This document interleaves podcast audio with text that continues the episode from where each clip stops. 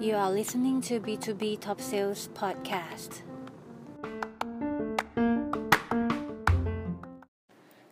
ัสดีค่ะจิดาภาเซเลสตรานะคะกลับมาพบกับรายการ B2B Top Sales กันอีกครั้งนะคะ EP นี้ก็เป็น EP ที่ 5 แล้วนะคะก็จะเป็น EP ที่มาสรุปหนังสือเกี่ยวกับโปรเซสการขายของคุณ Erik Peterson กันใน EP สุดท้ายแล้วนะคะเป็นในส่วนของการปิดการขายและในชื่อบทก็จะเป็น concluding the sales นะคะก็ถ้ามาถึงบทนี้แล้วเนี่ยก็จะค่อนข้างเห็นภาพชัดเจนว่าโปรเซสการขายจริงๆแต่ละขั้นตอนหน้าตามันเป็นยังไงนะคะสำหรับคนที่เป็นมือใหม่ก็จะได้ทราบโปรเซสคร่าวๆแล้วก็ทบทวนโปรเซสกันไปด้วยนะคะใน EP นี้ในบทนี้เนี่ยก็ยังเริ่มต้นกันด้วยการพูดถึงเรื่องของการปฏิเสธของลูกค้านะคะจริงๆในการ close sale เนี่ยก็เป็นขั้นตอนที่ค่อนข้างที่จะ challenge สำหรับพนักงานขายทุกคนอยู่แล้วไม่ว่าจะเป็นคนที่มีประสบการณ์หรือว่าจะเป็นมือใหม่ก็แล้วแต่นะคะมาถึงจุดที่ต้องปิดการขายเนี่ยมันก็จะมีเรื่องของการปฏิเสธการขายเข้ามาให้เห็นเป็นประจำนะคะถามว่าสามารถที่จะลดการปฏิเสธการ objection ของลูกค้าได้ไหมหรือว่าสามารถที่จะไม่ให้มีการปฏิเสธเลยได้ไหมคำตอบก็คือได้นะคะถ้าเราทำ sales process มาอย่างดีนะคะสามารถทำให้ลูกค้าลดการปฏิเสธในตอนท้ายลงได้หรือว่าลด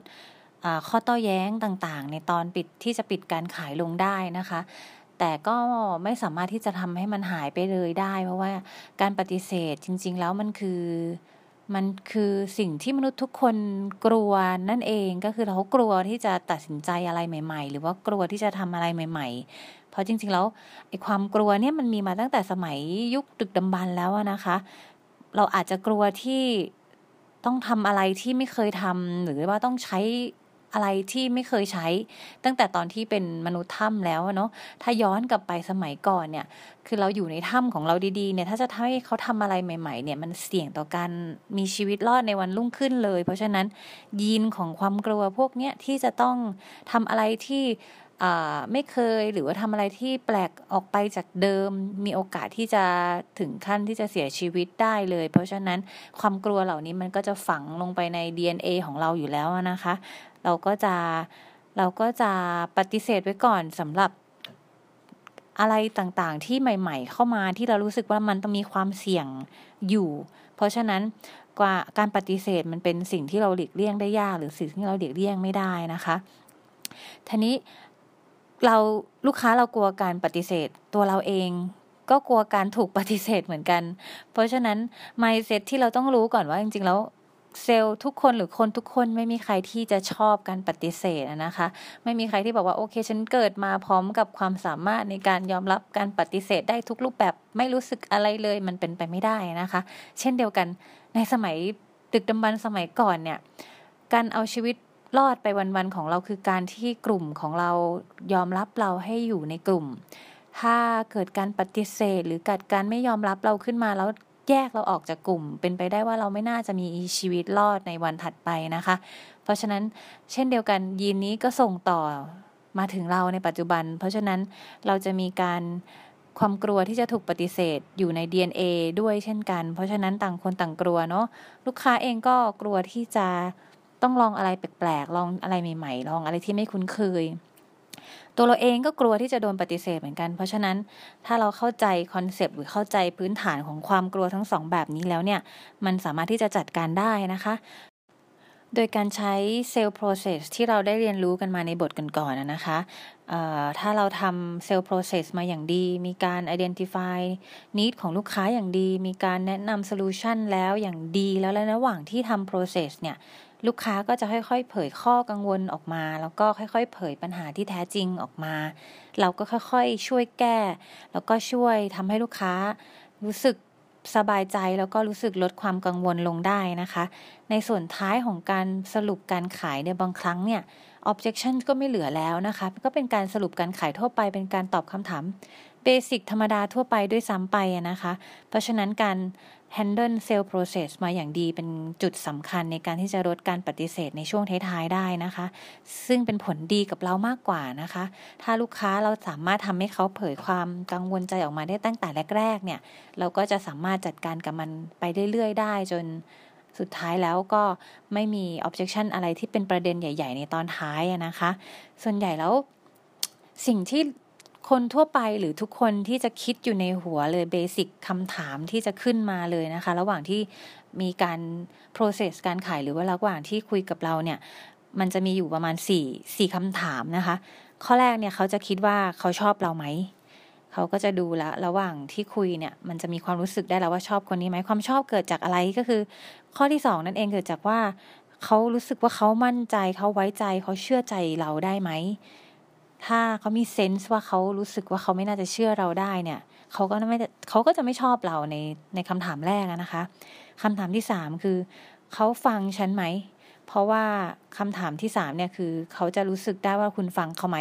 มันจะนำไปสู่คำถามที่4ก็คือและคำถามที่5นั่นเองก็คือเขารู้สึกว่าเขาเป็นคนสำคัญหรือเปล่าแล้วก็คำถามสุดท้ายคือเขารู้สึกว่าคุณเข้าใจปัญหาของเขาจริงๆไหมทั้ง2คำถามนี้จะเชื่อมโยงไปเกี่ยวกับการฟัง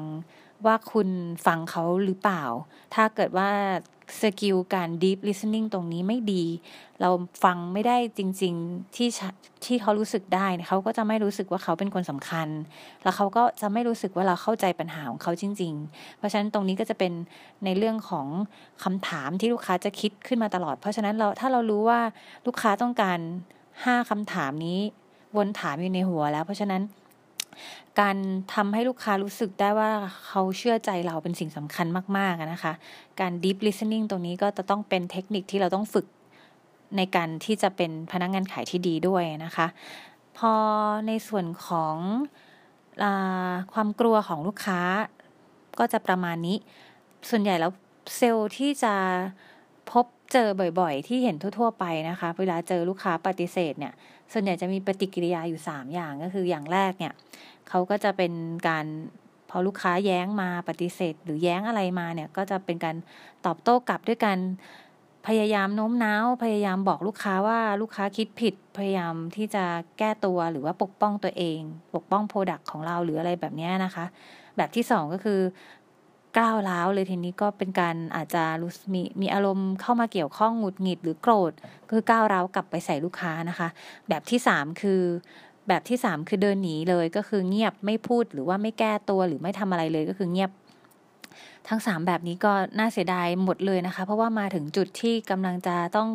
ปิดการขายแล้วแต่ว่ามาตกมาตายตอนที่ต้องโต้แย้งกับความปฏิเสธของลูกค้าหรือว่าข้อโต้แย้งของลูกค้านะคะสิ่งที่เราไม่ควรทำเลยก็คือเราต้องสิ่งที่เราควรทำก่อนก็คือเราต้องเข้าใจก่อนว่าในโลกนี้เนี่ยไม่มีมนุษย์คนไหนที่จะยอมรับว่าเขาคิดผิดคือไม่มีทางที่เราจะโน้มน้าวให้คนคนนึงคิดได้ว่าเขาคิดผิดมันเป็นไปไม่ได้นะคะเพราะว่าเราต้องปกป้องความเป็นตัวของเราเองความคิดของเราเองก่อนโดยเบสิกอยู่แล้วใช่ไหมคะเพราะฉะนั้นถ้าเราเข้าใจว่าเราไม่สามารถโน้มน้าวใครได้ไม่สามารถที่จะเปลี่ยนความเชื่อของใครได้เนี่ยเราสามารถทำได้แค่ลดความกังวลหรือว่าเราสามารถทำได้แค่ค้นหาว่าจริงๆแล้วเนี่ยที่เขาปฏิเสธเนี่ยมันเกิดจากความรู้สึกไหนเสร็จแล้วก็ค่อยๆช่วยลดความรู้สึกนั้นหรือลดข้อกังวลนั้นลงนะคะซึ่งเป็นโอกาสสุดท้ายแล้วนะคะถ้าเรามาถึงขั้นนี้แล้วมันยังมี objection ยังมีข้อกังวลของลูกค้าอยู่เนี่ยเราต้องเรียนรู้ให้ได้เราต้องรู้ให้ได้ว่ามันมีตัวไหนที่ลูกค้ายังไม่ได้เปิดเผยให้เรารู้ในสิ่งที่เขากังวลอยู่นะคะมันเป็นโอกาสสุดท้ายละถ้าเราไม่สามารถที่จะเปิดเผยได้ในขั้นตอนนี้เนี่ยดีลนี้ก็น่าจะไม่เกิดนะคะก็น่าจะปิดการขายไม่ได้ด้วยเพราะฉะนั้นก็แต่ก็สบายๆนะคะไม่รีแลกซ์นะคะแล้วก็ค่อยๆคุยกับลูกค้าดีๆว่าให้เราอธิบายให้เราเพิ่มเติมให้เรารู้นิดนึงว่ามันคืออะไรแน่ๆนะคะอย่างเทคนิคมีเทคนิคนึงที่ปกติใช้เนี่ยมันจะเรียกเทคนิคนี้ว่าPAI PAI นะคะเวลามี objection ขึ้นมาเนี่ยอย่างแรกคือตัว P ก็คือ pause ก็คือเราต้องหยุดแล้วก็ฟังหยุดพูดเราจะไม่เถียงกลับไปเด็ดขาดนะคะอย่างที่2คือacknowledge ก็คือเรามีการ ตอบกลับไปว่าเราเข้าใจแบบนี้แบบนี้เรารู้เลยมันเป็นสิ่งที่ควรจะกังวลแหละเราเข้าใจเขาแต่ต้องเป็นความรู้สึกที่เข้าใจจริงๆอะนะคะและอย่างที่3ก็คือตัว I ก็ ignore เราก็ ignore ตัวที่ลูกค้าพูดออกมาแล้วเราถามกลับไปว่าอาจจะเป็นการคำถามที่ว่าช่วยอธิบายให้เราเข้าใจมากขึ้นได้ไหมสิ่งที่คุณพูดหมายถึงยังไงแล้วก็ให้ลูกค้าค่อยๆเผยข้อกังวลออกมาเรื่อยๆนะคะก็เอาไปใช้ดูพอลูกค้าปฏิเสธมาเราเงียบก่อนอย่างแรกนะคะถ้านึกอะไรไม่ออกเราคิดว่าเราเข้าใจเขาแล้วเราก็อธิบายให้เขาเข้าใจว่าเราเข้าใจเขานะอย่างที่3ก็คือเราถามเพิ่มเติมให้ลูกค้าพูดในสิ่งที่กังวลออกมาให้หมดนะคะ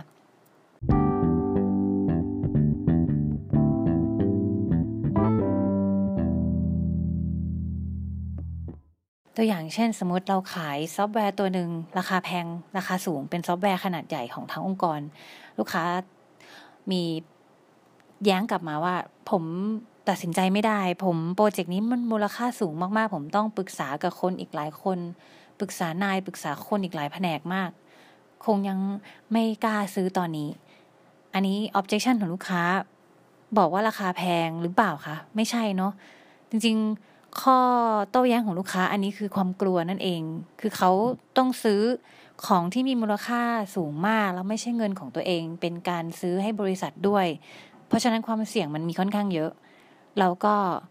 โอเครับฟังแล้วก็บอกว่าจริงค่ะพี่เห็นด้วยโปรแกรมราคาขนาดนี้ถ้าเกิดว่าซื้อไปแล้วเนี่ยใช้ไม่ได้หรือว่าใช้หรือว่ามีปัญหาในการใช้งานมันเป็นเรื่องที่รับไม่ได้จริงๆมันเป็นเรื่องที่น่าจะกังวลจริงๆค่ะเข้าใจเราก็เป็นการ acknowledge ลูกค้าว่าจริงๆเราเข้าใจก็ของมันแพงขนาดนี้เนาะใครจะกล้าที่จะซื้อโดยไม่มั่นใจก่อนถูกไหมคะเพราะฉะนั้น objection นี้เขาก็ต้องการแค่ทำให้เรารู้สึกว่าเรามี solution อะไรระหว่าง process ในการ implement หรือการใช้งานเนี่ยทำให้เขารู้สึกว่าซื้อไปแล้วมันใช้ได้ชัวร์ตรงนี้ก็เป็นหน้าที่เราที่จะค่อยๆชี้แจงให้ลูกค้าฟังสังเกตว่า process มันจะกลับไปเป็นการใช้โปรเซสที่ตอนที่เรา recommend solution ที่ตอนที่เราขายในช่วงแรกๆนะคะถ้ามันมี objection แบบนี้อีกก็วนโปรเซสแบบนี้อีกไปซ้ำๆจนกว่าเราจะรู้ว่าข้อกังวลทั้งหมดมีอะไรแล้วก็ช่วยลูกค้าแก้ไปให้หมด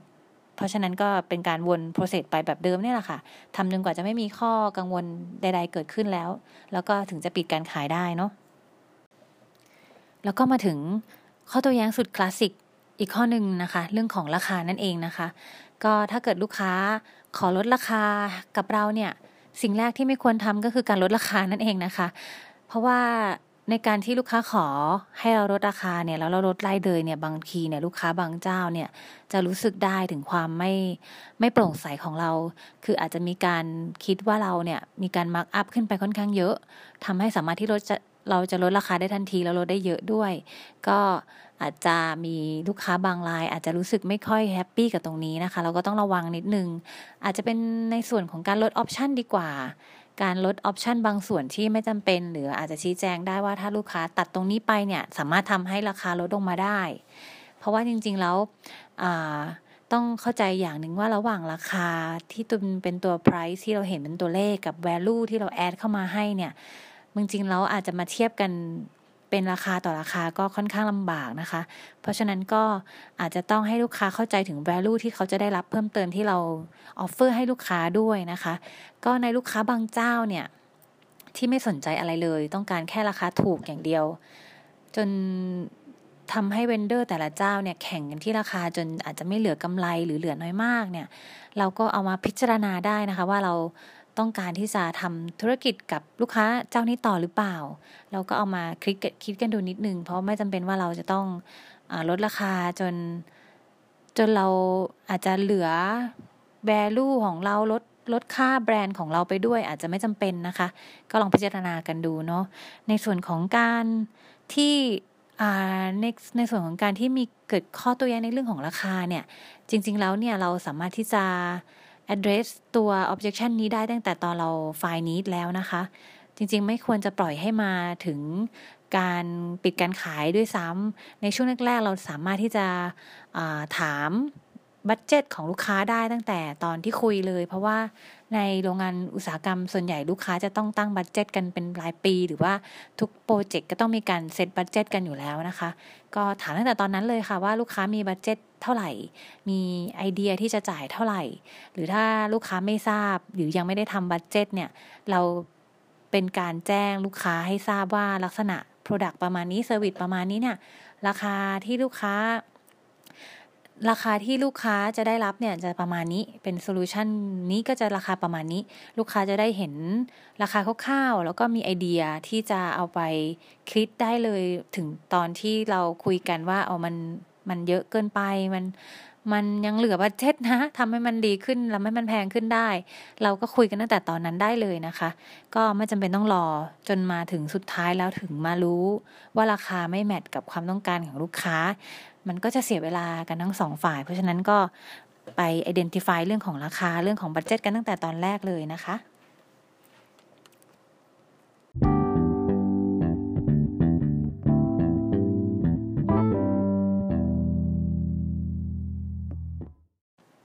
แล้วก็มาถึงขั้นตอนสุดท้ายแล้วนะคะก็คือขั้นตอนการปิดการขายนั่นเองนะคะขั้นตอนนี้คือสำคัญมากแล้วเพราะว่าถ้าเราไม่ปิดการขายเราก็จะไม่มีการขายเกิดขึ้นนะคะแต่จริงๆหลายๆคนยังกลัวขั้นตอนนี้อยู่เพราะว่า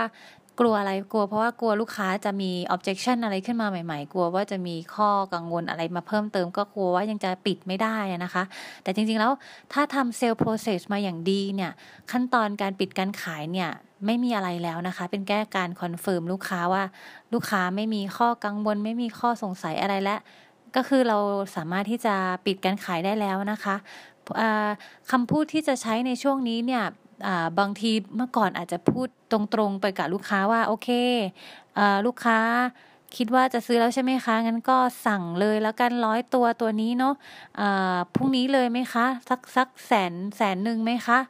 อะไรแบบนี้ก็คือลักษณะการขายแบบนี้บางทีสมัยก่อนอาจจะขายได้แต่มันค่อนข้างดูตรงไปนิดนึงดูอาจจะดูฟอสเซลไปนิดนึงอาจจะดูไม่สุภาพนะคะวิธีการปิดการขายจริงๆก็พูดกันง่ายๆก็คือเป็นการคอนเฟิร์มลูกค้าอย่างเช่นถามลูกค้าเพื่อให้แน่ใจว่าไม่มีอะไรกังวลแล้วก็ถามลูกค้าว่าคิดว่าน่าจะไม่มีตรงไหนที่จะต้อง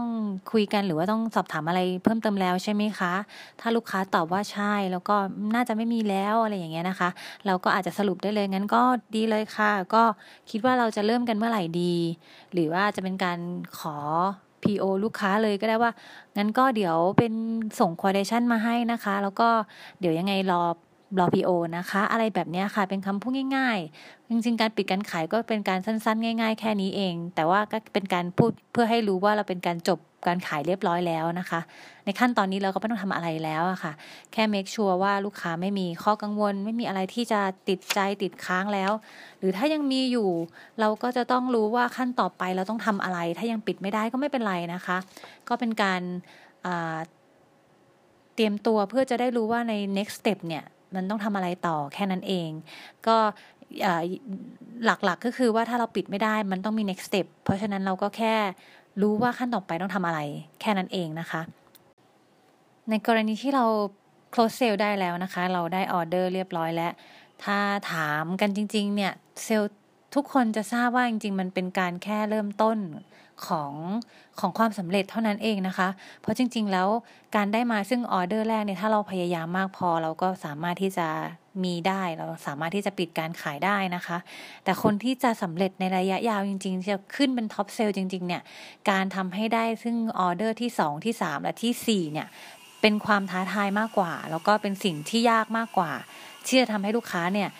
เชื่อมั่นเราในการที่จะซื้อซ้ำเพราะฉะนั้นการดูแลลูกค้าหลังจากที่ได้รับออเดอร์แรกแล้วเป็นสิ่งที่จำเป็นมากๆนะคะเพราะจริงๆแล้วการที่ลูกค้าตัดสินใจเลือกเราเนี่ยเขาต้องละทิ้งความกลัวทุกอย่างแล้วก็เชื่อมั่นเราจนถึงขั้นที่ให้เราเนี่ยมอบหมายงานให้เราได้ทำในสิ่งที่เราพรอมิสไว้เพราะฉะนั้นเราต้องให้เกียรติลูกค้าในส่วนนี้แล้วก็ไม่ทำให้ลูกค้าผิดหวังนะคะออเดอร์ที่2ที่3ที่4หรือว่าในระยะยาวต่อไปก็จะตามมาเองนะคะสิ่งที่เราต้องทำหลังจากที่เราได้ออเดอร์แล้วคือเราต้อง follow up เป็นการ follow up ภายในของเราด้วยอย่างเช่นเป็นการตามแซมเปิลให้ลูกค้า ในส่วนของบางสิ่งที่จะต้องส่งแซมเปิลให้ลูกค้าก่อนแซมเปิลเสร็จหรือยังแล้วก็ทุกคนทราบไหมว่าเรา delivery date ที่เรา promise ไว้ประมาณเท่านี้แล้วก็ทีมเราทุกคน aware ถึงสิ่งที่เป็น requirement ของลูกค้าไหม follow up กันภายในเพื่อให้ make sure ว่าสิ่งที่เราคุยกับลูกค้ากับสิ่งที่เรากำลังจะ delivery เนี่ยเป็นสิ่งที่เป็นสิ่งเดียวกันนะคะแล้วก็มีการทำconfirm กับลูกค้าในทุกๆขั้นตอนให้ลูกค้าทราบด้วยว่าเราเนี่ยมีการ follow up ให้ลูกค้าอยู่อย่างเช่นว่าเป็นการส่งเมลแจ้งเรื่อยๆถึง progress ถึงความก้าวหน้าในภายในที่เราเกิดขึ้นให้ลูกค้าทราบว่าเราทำอะไรอยู่ตอนนี้เป็นถึงไหนแล้วอะไรแบบนี้นะคะเป็นการรับอัปเดตให้ลูกค้าทราบเรื่อยๆหรือเป็นการส่งให้ลูกค้าทราบถึงสาเหตุในการที่บางอย่างเกิดการดีเลย์ขึ้นในลักษณะการทำงานเนี่ยมันก็จะมีโอกาสที่บางอย่างมันไม่ได้เป็นไปตามแพลนเราก็จะต้องมีการบอกล่วงหน้าให้ลูกค้าทราบเป็นการทำให้ลูกค้า aware ถึงสิ่งที่กำลังจะเกิดขึ้นหรือสิ่งที่เป็นปัญหาเพราะจริงๆแล้วการทำงานทุกอย่างมันมีปัญหาได้แต่อยู่ที่ว่าเราสามารถที่จะ communicate ให้ลูกค้าเข้าใจหรือให้ลูกค้าเตรียมตัวทันไหมนั่นเป็นสิ่งที่จำเป็นที่ต้องทำนะคะก็ส่วนใหญ่แล้วลูกค้าถ้าเรามีการอัปเดตเรื่อยๆมีการ follow up อย่างดีแล้วก็มีการชี้แจงในรายละอักษรให้ลูกค้าทราบว่าเราสนใจว่าเราใส่ใจลูกค้าเนี่ยออเดอร์ที่2ที่3ที่4จะตามมาไม่ยากเลยนะคะก็จะมีทริคส่งท้ายอีกนิดนึงในเรื่องของการติดตามลูกค้านะคะเพราะจริงๆแล้วถ้าเอาเข้าจริงๆถ้าเราไม่ได้ซื้อขายกับลูกค้าตลอดเวลาบ่อยๆเนี่ยเราก็มีโอกาสที่จะลืมที่จะติดต่อลูกค้าได้ใช่ไหมคะโดยส่วนตัวแล้วก็จะทำเป็นสเปรดชีตอันนึงเพื่อเรคคอร์ดลูกค้าในการที่เราคุยกับลูกค้าไม่ว่าจะทางอีเมลทางโทรศัพท์หรือว่าวิสิตก็ตามทำเรคคอร์ดไว้ว่าเราหาลูกค้าเมื่อไหร่แล้วก็เป็นการทำเตือนของเราเองด้วยว่าอาจจะทุกๆ90วันทุก60วันเราต้องมีการติดต่อลูกค้าครั้งหนึ่งเพื่อไม่ให้เป็นการลืมกันนะคะก็ลองหาทำเองดูในบริษัทใหญ่ๆบางทีมันจะมีเป็น call cycle ขึ้นมาให้เทเลเซลโทรให้ลูกค้าหาลูกค้าเป็นประจำอยู่แล้วแต่สำหรับบริษัทแบบเราอาจจะไม่ได้มีแบบนั้นหรือเป็นฟิลเซลเนี่ยก็จะไม่มีซิสเต็มแบบนั้นเราก็ต้องทำของเราขึ้นมาเองค่ะลองดูนะคะก็คิดว่าน่าจะครบถ้วนเซลล์โปรเซสทั้งหมดที่เห็นภาพโดยรวมแล้วนะคะเรื่องของการขายเนี่ยจริงๆก็อยู่ที่ประสบการณ์ก็มันเป็นสกิลที่เราฝึกฝนกันได้นะคะก็อยากให้ทุกคนลองค่อยๆเอาไปปรับใช้กันแล้วก็เดี๋ยวพอดแคสต์ก็จะมีไอเดียแล้วก็มีความรู้ใหม่ๆมาแชร์กันเรื่อยๆนะคะก็ยังไงก็ลองติดตามฟังกันได้นะคะก็ขอให้ขายอย่างมีความสุขแล้วก็สนุกกับงานขายนะคะขอบคุณมากค่ะเจอกัน EP หน้านะคะสวัสดีค่ะ